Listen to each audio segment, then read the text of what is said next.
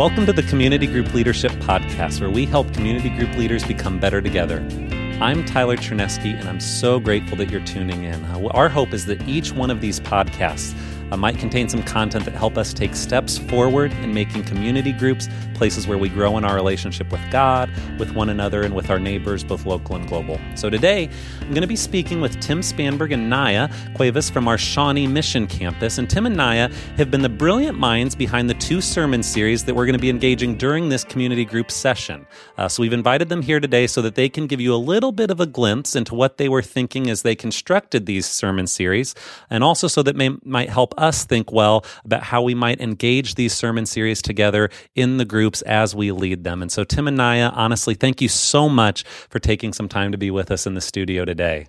It's great to be here, Tyler. Yeah, good to be with you.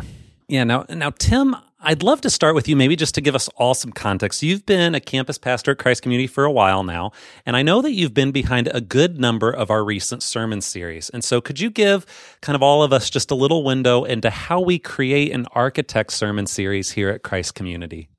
Yeah, so we start with a conversation with um, senior pastors and campus pastors generally, and and decide like what are the themes or books of the Bible we want to look at, and and from there we kind of pick um, a campus pastor who generally will work with another pastor on staff. Um, so in my case, I work with Nia on our Jeremiah series, um, uh, and then uh, we'll go out, we'll create the content and pick the passages, the flow, all that. Um, take it back to the teaching team to let them look look over it, speak into it, and and then we're generally good to go by then. Yeah, this is something I've really loved. I mean, witnessing during my residency, I think it's unique to Christ Community, but kind of all the the minds coming together, making some decisions, someone getting some creative liberty to explore on their own, and then presenting it back. I I hope that it leads to kind of quality sermon series here, and I've I've seen good good fruit from it. Now, during this particular community group session, uh, we're going to be wrapping up our time in the Story Worth Living series, which I know you were architected, Tim, and then launching a new series in the book of Jeremiah called Life, a Task Too Big for Us,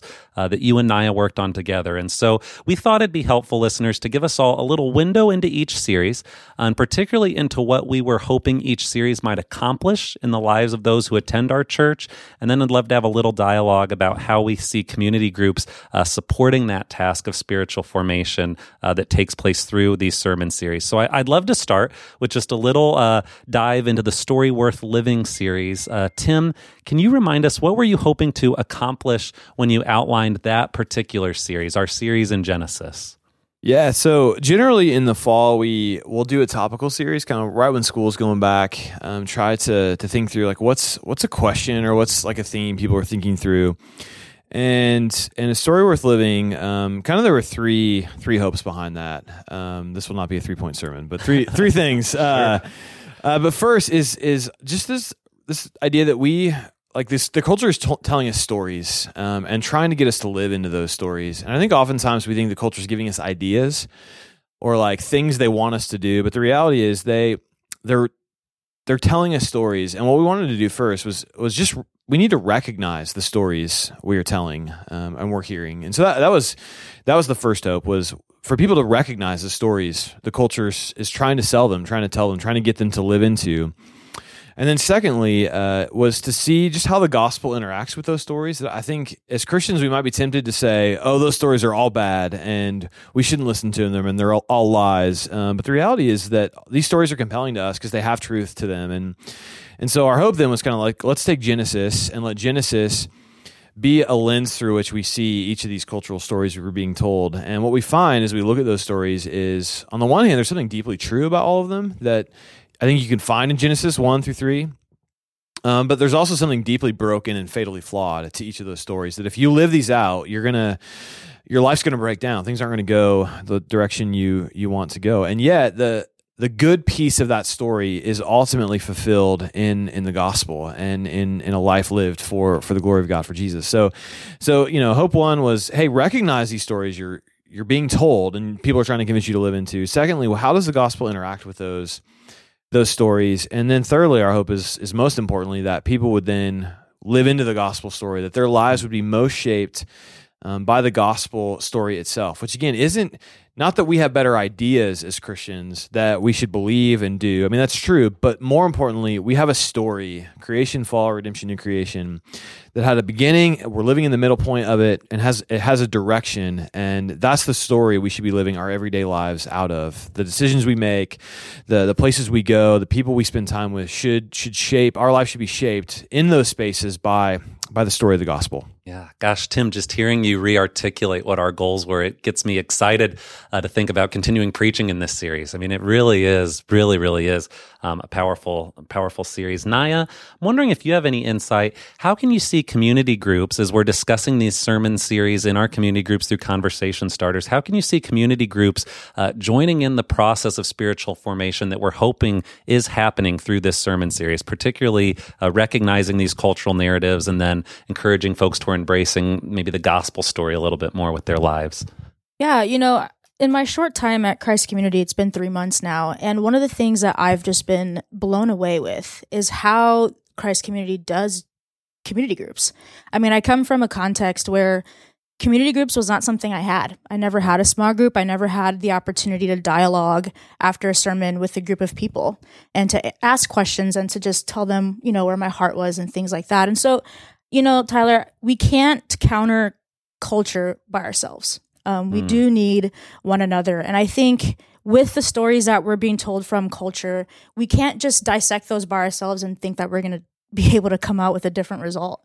And I think having the ability to go somewhere, hear what we're hearing, and also just seeing how the culture plays into our lives, how we've bought into those narratives, and then seeing how the gospel can transform that, but also doing that within community, because that's the only way true formation can actually happen is in the social context.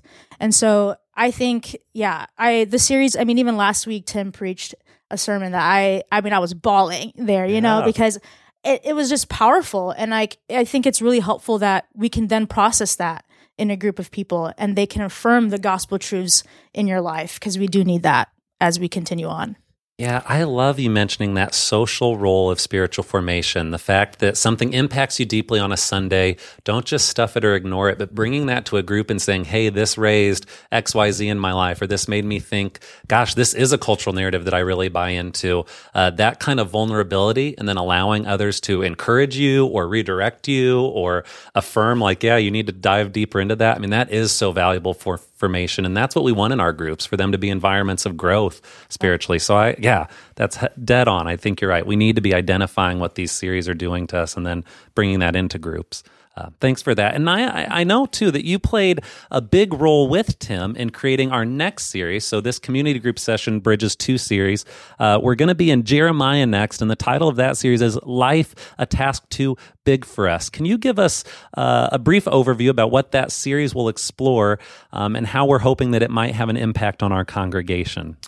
Yeah, I mean, when Tim came up to me and said that we are going to craft a sermon series on Jeremiah together, I was really excited and thrilled. Um, just because I think Jeremiah is a unique prophet. And as you know, we were working through it and thinking about, okay, what what can we glean from his life? How can we do this? And there was just one thing that kept, at least for me, just kept coming up that I was just struck by was that Jeremiah's life was impossible. Like he he had a life or a call on him that he couldn't do. Like he cannot do it. And it's the only prophet I believe where we have like a chapter where God is affirming him, calls him out, right? Tells him, "Hey, I knew you when you were in your mother's womb. This is what you're going to do. I'm going to be with you." And it's because when you read the book of Jeremiah, he's about to enter into these hard places that he cannot seem to get out of it without the reminder and the reality that God is going to go before him and give him the strength and lead him. And so then I was thinking, well, aren't our lives like that? Like if we actually really think about it for a second, isn't the Christian life that way? Isn't it really just a task that is too big for us? And don't we need the Spirit? Don't we need those reminders? Don't we need to remember that God has called us into something and He's going to be there with us, that He's going to walk us through it? And so I hope that as we embark in this series and as we learn about the life of Jeremiah, that our congregation can have a sense of relief that it's okay that the life is too big, you know, that it's okay that it's a lot. Um, but then the affirmation that God promises to strengthen us and gives us his spirit to accomplish it. And all glory at the end goes to him. And that's what, that's what matters. Amen. I know I need that reminder in my life right now. So I am, gosh, cannot wait for that to begin. Um, in light of those goals, though, in light of the goals of thinking about life being a task too big for us and thinking about how God promises to go with us, uh, Tim and Naya, what do you think community groups leaders could consider doing and emphasizing and incorporating into their groups uh, during that series as we seek to encourage our congregants in spiritual growth? Any any thoughts there? Well, probably one thing for the the Jeremiah series is hopefully well, this kind of opened a door for conversation for like what what is the thing that's too big for you? And i mean our hope for go- groups are always vulnerability and a sense of honesty. And i think all of us like have things that we're looking at in our lives like i can't do like i can't do that. But we you know we act as if we can and yeah. and put up a front. And and so i think for gr- for group leaders i think you know i think this is a really good season for prayer in particular um, but also just a space of of, of kind of just humbly finding ways to pull out from people what what's too big for you um, right now. And alongside that then is a sense of like we're already supposed to live that way like a sense of dependence on god um, his spirit to empower us into the, into life just just daily life. Um, and so i think i think this could be a really good series with groups if there's a sense of vulnerability and prayer and space for people um, to lean into what's too big for them and and how how they need to be dependent on god in the season of life yeah, and I would just like to add to that. I would hope that in the midst of all of being vulnerable and going together as groups and things like that, that they would be expectant. Um, that they would be expectant to see how the Spirit can lead them and guide them and help them through this time of life when life's tasks are just too big or when life in general is just too much, that they would be expectant to see the Spirit just work in their lives in ways that they've never either noticed or just never, He never has before. I am just so, I mean, this is so helpful for me to have this time with the two architects here, thinking through the series where we're going. And as I'm putting it together in my mind, it feels like the first part of this session is a great space for people to feel a little bit of challenge uh, in terms of the cultural narratives. And so I could see groups doing things, you know, really owning up to narratives we've bought into, processing that as a group. So a little bit of challenge up front. The second half of this session seems really helpful for a little encouragement, a little direction, a little affirmation in the task that God's called us towards. I mean, that's just, yeah, that's so helpful for me to think about gosh, how how could a community group join with what we're doing on Sunday mornings and really lead people through that spiritual forming process of feeling a little challenged by God's word and then also real encouraged as we head out to whatever that task is that God's called us to do that feels big and weighty and difficult, but certainly that God's going to enable us to do and be with us as we go for it. So honestly, can I just say thank you both, yes, for being here at this time, but also for uh, creating, architecting, being behind these two sermon series. I am excited and yeah, Naya, to use your word, expectant uh, for what God could do through them in the life of our church. And then to these community group leaders here with us, uh, can we just ask together, we're asking as a pastoral leadership team, that you think about how your group can come alongside this goal of spiritual formation. We want every sermon series to form our people.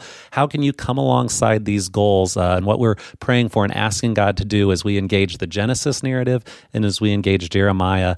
I mean, think about ways your groups can play into that and encourage growth uh, in uh, community groups that you lead. That's that's our hope and that's our prayer. And so, uh, thank you, Tim and I, again for your input. Thank you, leaders, for the way that you lead so thoughtfully and well. We hope this content will be helpful uh, as you engage these series together with your groups. So join back with us next time as we continue to talk about ways we can be better together, leading and shepherding our people.